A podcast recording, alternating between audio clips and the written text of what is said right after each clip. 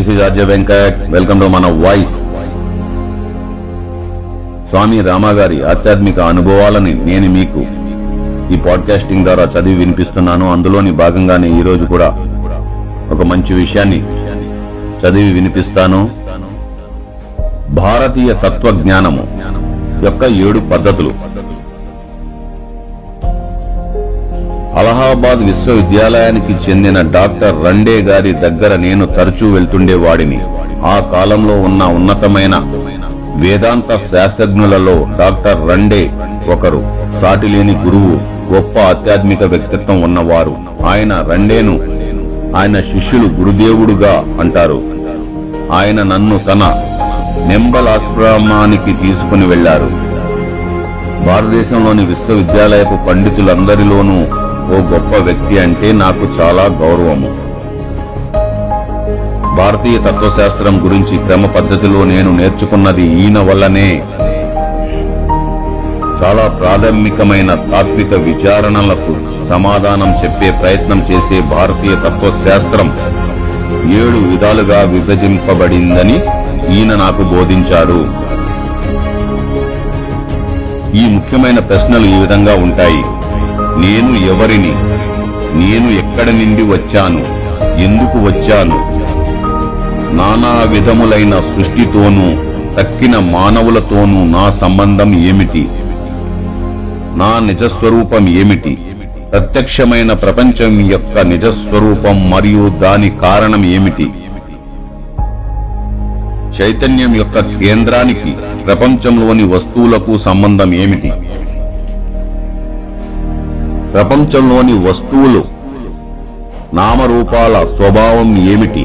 మనిషి యొక్క యథార్థ స్వభావానికి లేదా లేక విశ్వజనీనమైన చైతన్యానికి అవి ఎలాగ ఉపయోగపడతాయి?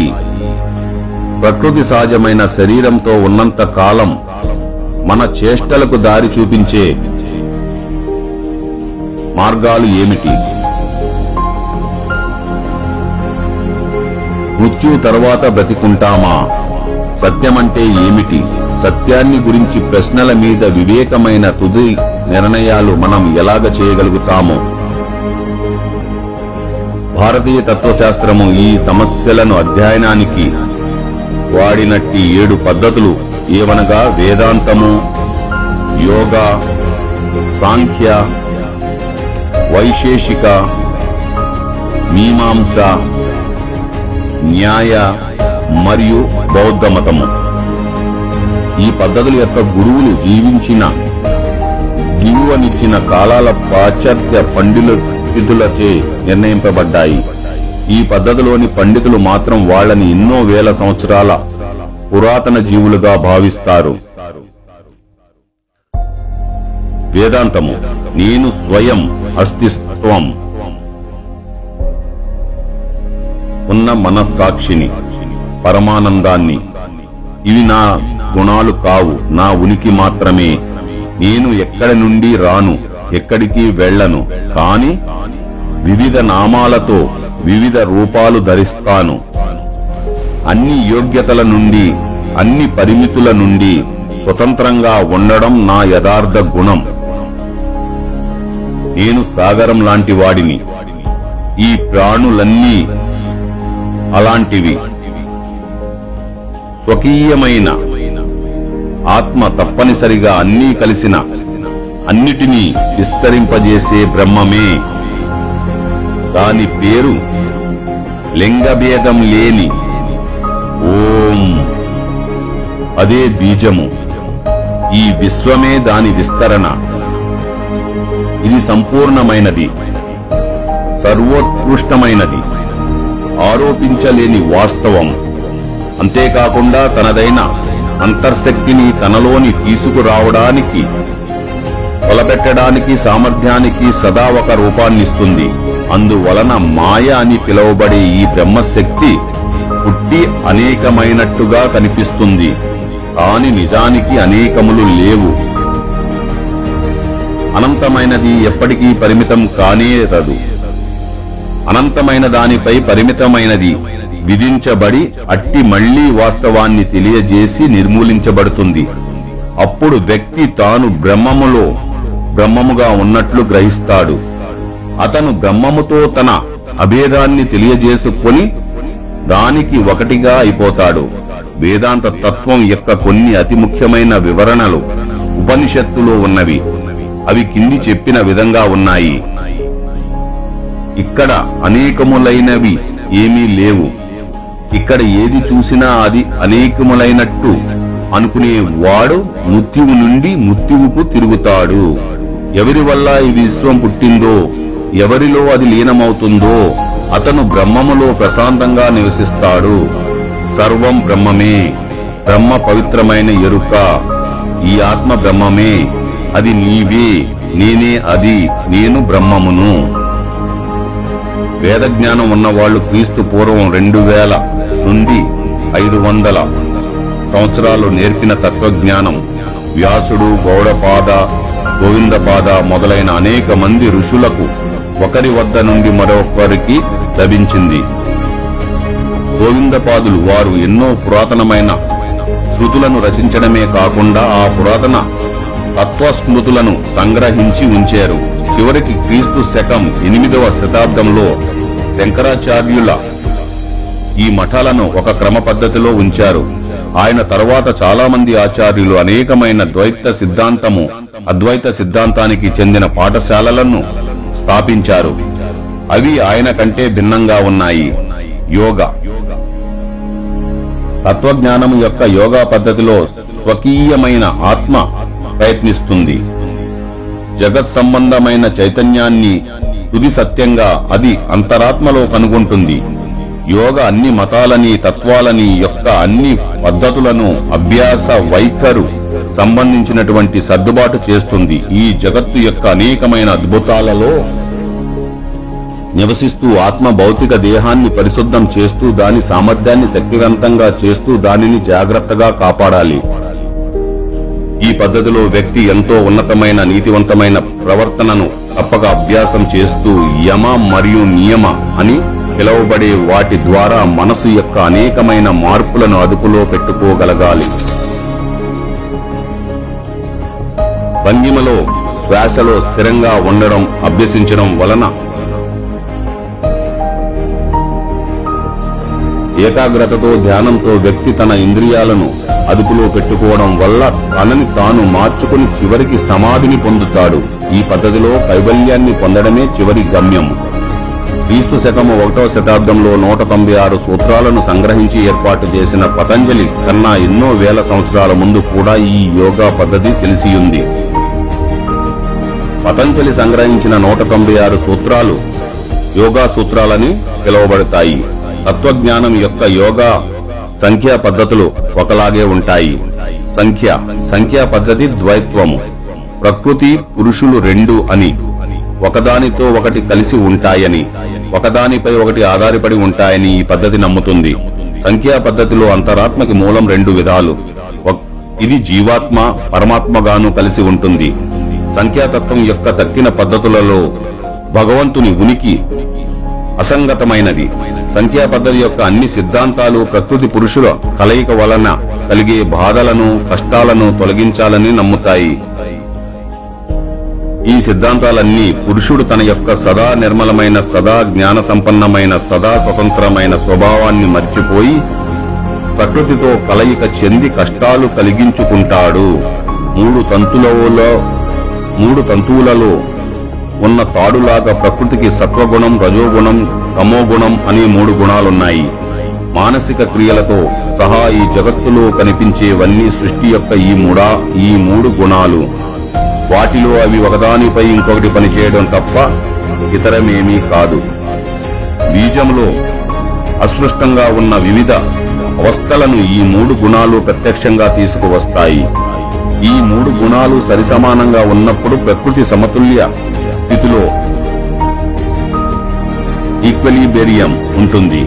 మానసికమైన శరీరకమైన జగత్తు సృష్టింపబడి అది ఇరవై నాలుగు ముప్పై ఆరు లేక అరవై దశలను దాటి వెళ్తుంది.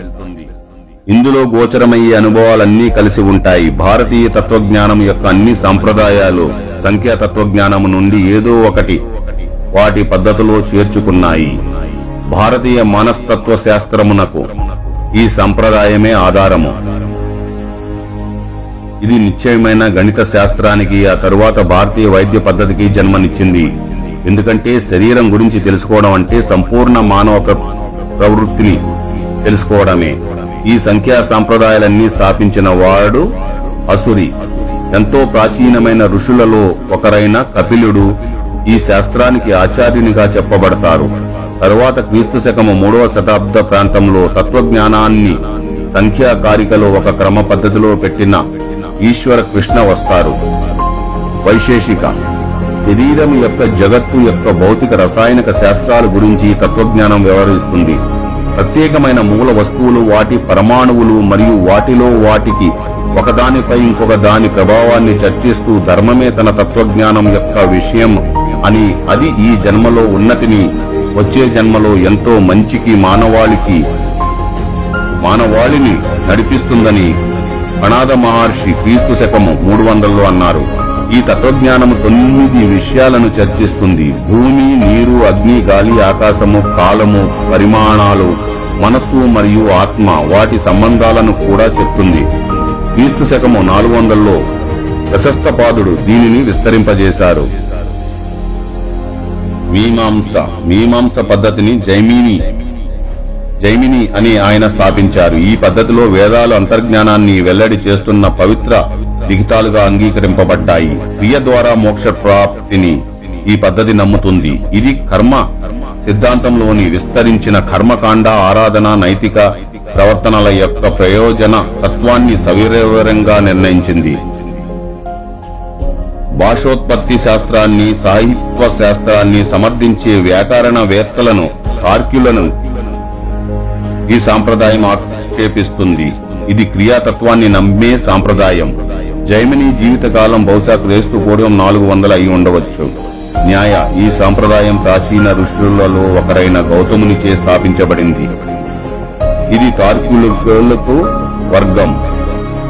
తార్కిక విచారణకు సంశయం ఆవశ్యకమని ఈ సాంప్రదాయం భావిస్తుంది. చర్చలకు నిబంధనలను వివరిస్తుంది. భారతీయ తత్వజ్ఞానం యొక్క అన్ని సాంప్రదాయాలు ఈ రోజు వరకు తర్కంతో కూడిన ఈ న్యాయ పద్ధతిని అనుసరిస్తాయి. పదహారవ శతాబ్దంలో ఇది ఇంకా విస్తరింపబడినది. ఇప్పుడు నూతన తర్కముని తర్కమని పిలువబడుతుంది. ఈ నూతన తర్కం పాశ్చాత్య దేశాల గణిత తర్క శాస్త్రం లాగా సంకీర్ణమైనది. బౌద్ధ సంఖ్యాతత్వం యొక్క స్థాపనలో ఒకరైన కపిల ముని ప్రాచీనాశ్రమ ప్రాంతంలో కపిలవస్తు నగరంలో రెండు వేల ఆరు వందల సంవత్సరాలకు ముందు గౌతమ బుద్ధుడు జన్మించాడు. అదరకలమ అనే గురువు వద్ద గౌతముడు ఈ తత్వశాస్త్రం గురించి చాలా లోతుగా చదివి ఆ తరువాత ఆయన నాలుగు దివ్యమైన సత్యాలను కనుక్కున్నాడు. దుఃఖమనేది ఉంది.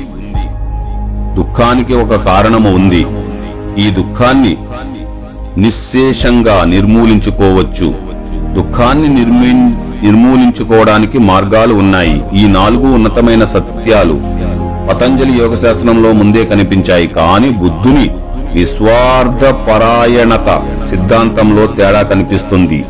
నేతి ఇది కాదు అది కాదు అనే మాట ప్రాచీన ఋషులు పూర్తిగా అర్థం చేసుకున్నారు. బుద్ధుడు అప్రత్యక్ష లేక ప్రత్యక్ష చింతనలో పాల్గొనడానికి నిరాకరించేవాడు. భగవంతుని ఉనికి గురించి ఆయన చర్చించేవాడు కాదు.